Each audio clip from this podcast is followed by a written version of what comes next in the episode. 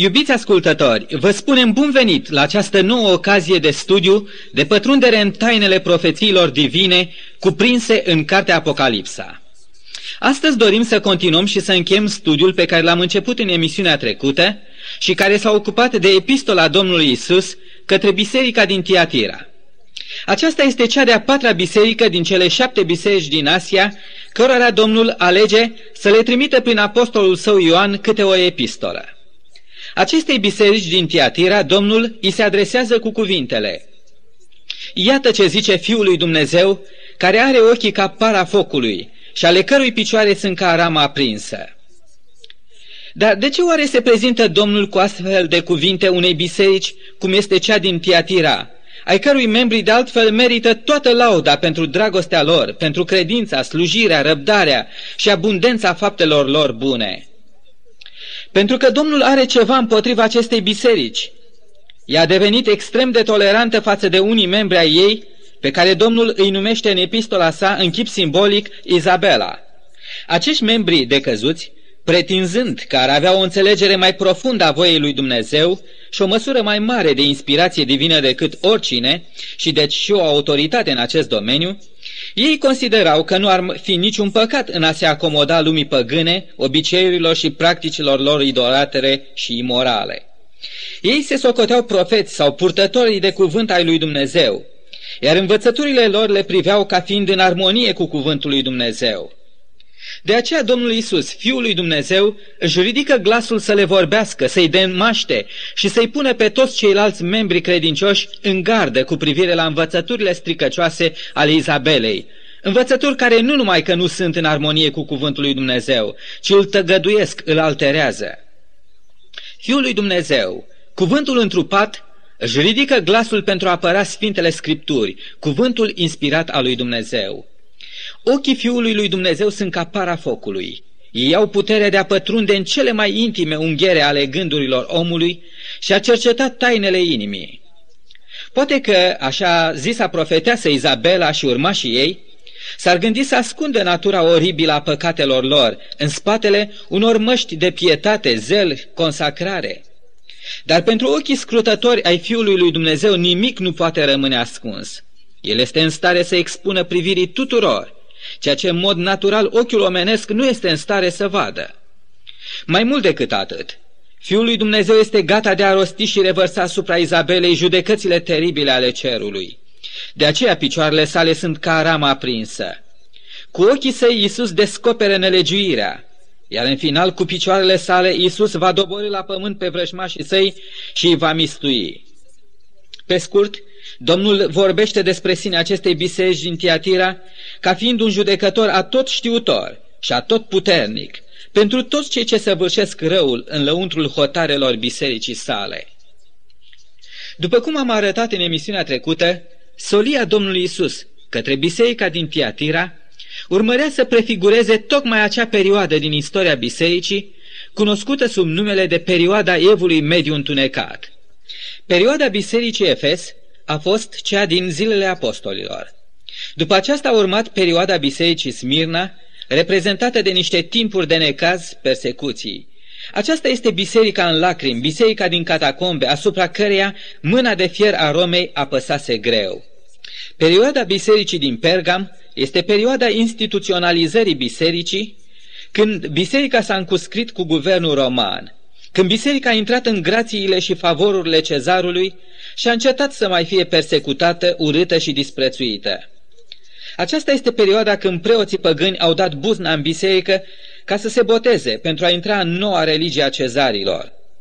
După această perioadă de instituționalizare, de oficializare a bisericii, urmează perioada Tiatira. Acum biserica este bogată, este îmbrăcată în purpură și argint, este înzorzonată cu aur la gât, este fardată și curtată de toți și vorbește ca o profeteasă a lui Dumnezeu, cu tupeu, cu aroganță, cu pretenție de infailibilitate. Însă, în realitate, în această perioadă, biserica răstâlmăcește cuvântul lui Dumnezeu, încercând ca și istorica Izabela Vechiului Testament să combine filozofia păgână și ritualurile religioase ale păgânismului cu creștinismul. Ritualurile bisericii din această perioadă descoperă urme precise ale legăturilor cu religia păgână a vremii. Chiar de la începutul acestei perioade apare înălțarea Mariei, mama Domnului nostru Isus Hristos, la rangul de divinitate feminină, pretinzându-se că ea este singura persoană prin care se putea face mijlocirea pe lângă Dumnezeu și că fără favorurile ei nu ar fi nicio șansă de mântuire. Prezența dominantă a femeii profetese în biserica din Tiatira pare a fi astfel o anticipare a predominanței cultului Mariei în biserica Evului Mediu, un cult care nu are nicio bază în cuvântul lui Dumnezeu. Prin tot felul de alte multe ritualuri nebiblice de împrumut din lumea păgână, pe care n-am avea timpul să le menționăm acum, biserica din perioada Evului Mediu a experimentat cea mai adâncă depravare spirituală pe care Domnul o numește în epistola către Tiatira adâncimile satanei. Ca și în biserica din Tiatira, în această perioadă a creștinismului evului mediu, se pot găsi multe calități spirituale și chiar și adevărați credincioși. În ciuda sistemului eclesiastic corupt, în ciuda falselor învățături, Dumnezeu a avut în această perioadă, chiar între preoți și, și teologi, oamenii săi, care au slujit în dragoste, în credincioșie și în adevăr, potrivit cu cea mai bună lumină pe care aceștia au avut-o. Participarea la închinarea idolească și la ospătarea cu lucrurile jertfite idolilor, un fapt care era tolerat în biserica din Tiatira, stă ca o prefigurare a acelei doctrine nebiblice care, alături de cultul Fecioarei Maria, avea să devină un stâlp important în structura doctrinei bisericii apostaziate a Evului Mediu. Este vorba de doctrina transubstanțierii jertfei Domnului Hristos. Potrivit cu această doctrină de natură pur omenească, se pretindea că pâinea și vinul de la Sfânta Cină nu erau doar simple simboluri, ci atunci când ele erau împărtășite urmau să se transforme, prin lucrarea mediatoare a preoților, în chiar trupul și sângele Domnului Hristos. Cu alte cuvinte, de fiecare dată, când se lua Sfânta Cină, jertfa Domnului se repeta prin intervenția și puterea preotului oficiant. Aceasta însemna că fără intervenția mijlocitoare a preotului, jertfa Domnului Hristos ar fi rămas un act neîmplinit. Fiul lui Dumnezeu, cu ochii ca para focului și cu picioarele ca rama prinsă, se arată acestei biserici din Tiatira pentru a restabili adevărul despre sine, că El este singurul mijlocitor între om și Dumnezeu și că jertfa lui este un act de plin și încheiat în mod definitiv la Golgota.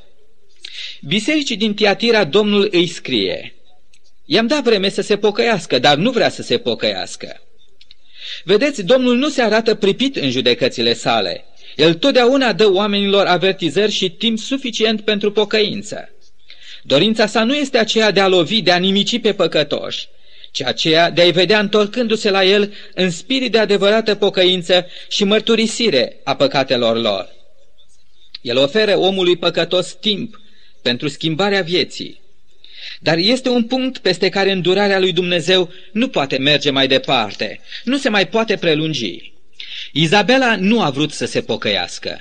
I-a disprețuit mustrările și avertizările Domnului și a continuat în depravarea credinței bisericii și în dezonorarea Fiului lui Dumnezeu, până când timpul de îndurare din partea Domnului s-a încheiat pentru ea. Acum sosise timpul judecăților divine. Iată că am să o arunc bolnavă în pat și celor ce prea curvesc cu ea am să le trimit un necaz mare, dacă nu se vor pocăi de faptele lor. Voi lovi cu moartea pe copiii ei. Judecățile lui Dumnezeu aveau să cadă asupra sistemului religios apostaziat al Bisericii Evului Mediu, cât și asupra celorlalte biserici care, deși separate de papalitate, continuau să păstreze din practicile și doctrinele ei rătăcitoare. Sub domnia împărăteisei Izabela, religia lui Israel ajunsese o religie păgânizată. Tot așa, lepădarea adevăratei credințe în Evul Mediu a adus în cele din urmă la o biserică papală semi-păgânizată. Catolicismul Romei, avea să scrie teologul McCarroll, este o amestecătură jignitoare la adresa divinității, o amestecătură de iudaism, păgânism și creștinism. Protestantismul pășește în mod progresiv pe drumul trasat de Roma. În Tiatira de altădată se afla un templu mare închinat lui Apollo, zeul soare, mai marele tuturor zeilor din acel oraș, și tot acolo se afla un altar la care slujea o femeie ca preoteasa lui Apollo. După cum se știe, Baal a fost zeul soarelui la Sidonieni, poporul din care provenise Izabela. Și sub domnia Izabelei, Baal devenise mai marele zeilor, la care ajunsese să se închine tot Israelul. Închinarea la soare este temelia tuturor religiilor păgâne din toate epocile, fapt care a devenit fundamental și în sistemul religios papal. Papalitatea ea însă își recunoaște că a lepădat sabatul Domnului, memorialul creațiunii și semnul adevăratei închinări, înlocuindu-l cu duminica, ziua soarelui, o sărbătoare păgână. Este interesant de urmărit faptul că aproape toate bisericile protestante calcă în această privință pe urmele Romei, fără ca pentru acest punct de doctrină să mai caute un suport biblic, un așa zice Domnul.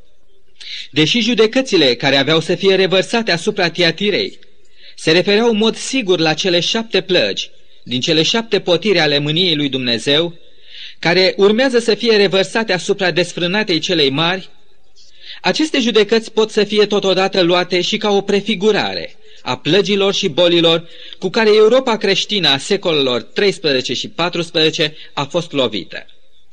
Din rapoartele istorice aflăm date înspăimântătoare ale ravagilor produse de epidemia de ciumă bubonică, numită Moartea Neagră, care cu adevărat a pustit Europa. Se estimează că datorită acestei plăgi, numai în Europa au murit peste 25 de milioane.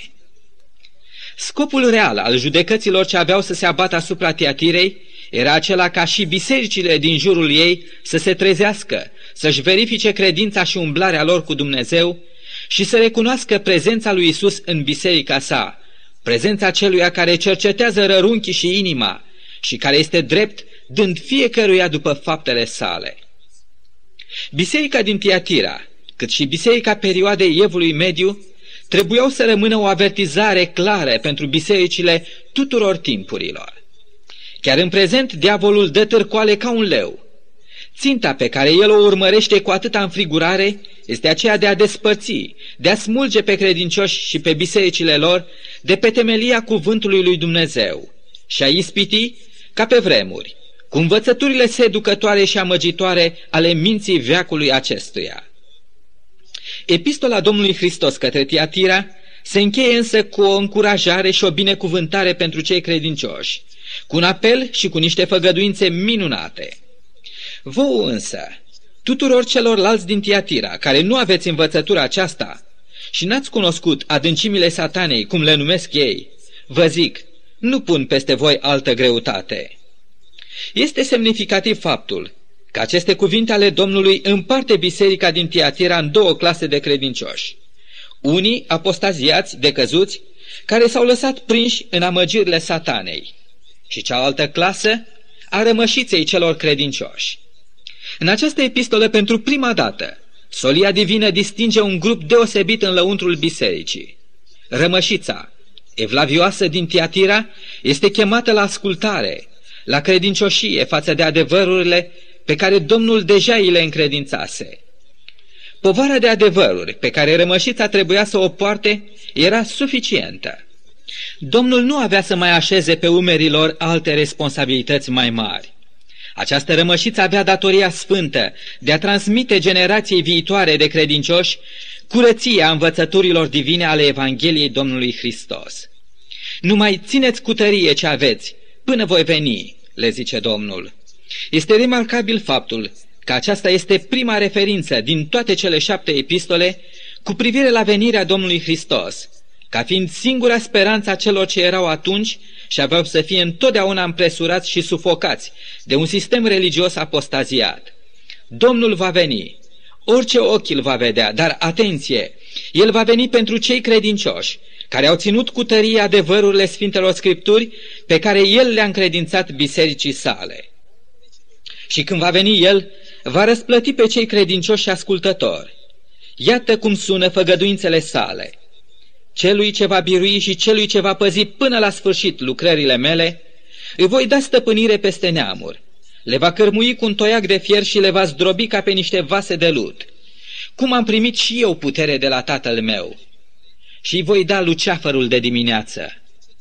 Din aceste făgăduințe reiese clar gândul dominant, că puterile acestei lumi S-au străduit și se vor strădui să strice și să nimicească domnia lui Hristos asupra oamenilor de pe această planetă.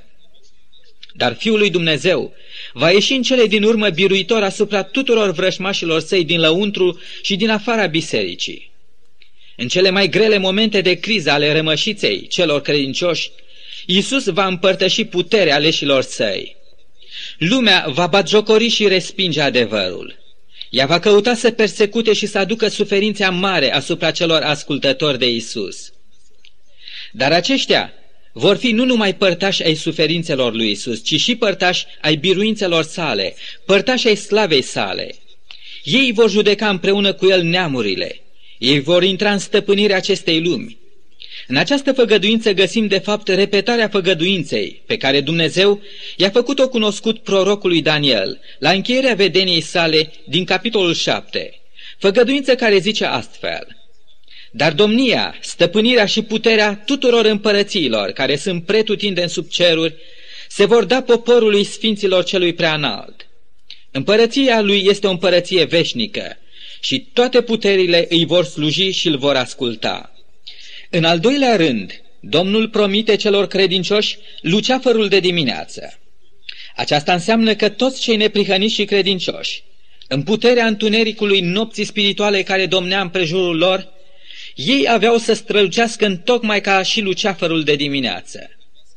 Cei înțelepți vor străluci ca strălucirea cerului și cei ce vor învăța pe mulți să umble neprihănire vor străluci ca stelele în veac și în veci de veci. Aceasta este făgăduința Domnului către Daniel, profetul din Babilon. Și această făgăduință era acum rostită de Isus bisericii sale care se afla în Babilonul spiritual. Iar Domnul Isus, când a fost printre noi oamenii, a rostit această făgăduință minunată. Atunci, cei neprihăniți vor străluci ca soarele în împărăția lui Dumnezeu. Cine are urechi de auzit, să audă. Da, cei neprihăniți vor străluci. Ei își vor curăți viețile lor prin meritele sângelui ispășitor al mielului.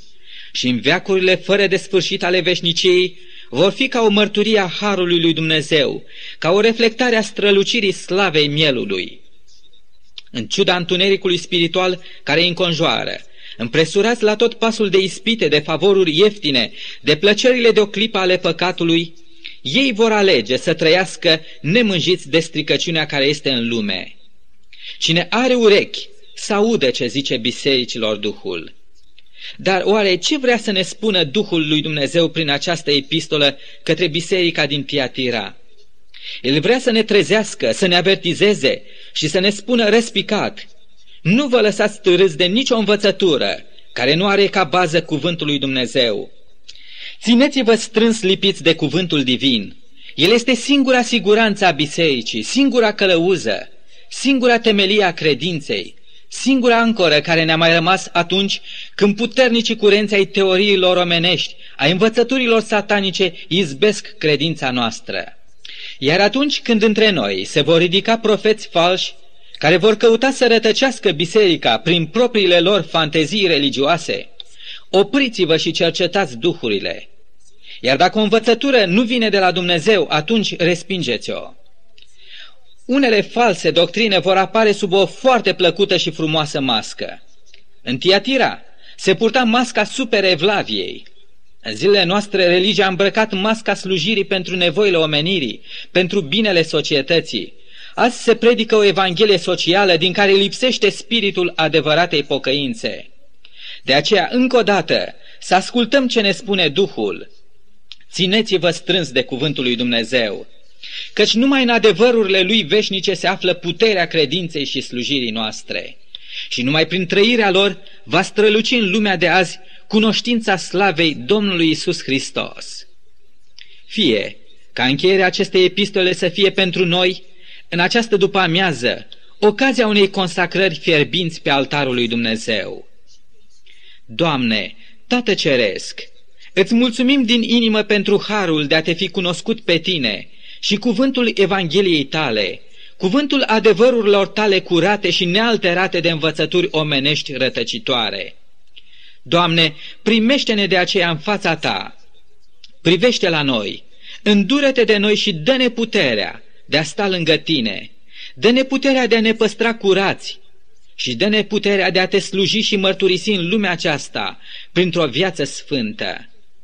De aceea ne consacrăm azi pe altarul tău, căci vrem să fim ai tăi pentru veșnicie, martori și părtași ai slavei tale.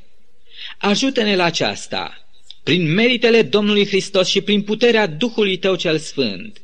Și îți mulțumim în numele Domnului nostru Isus Hristos. Amin.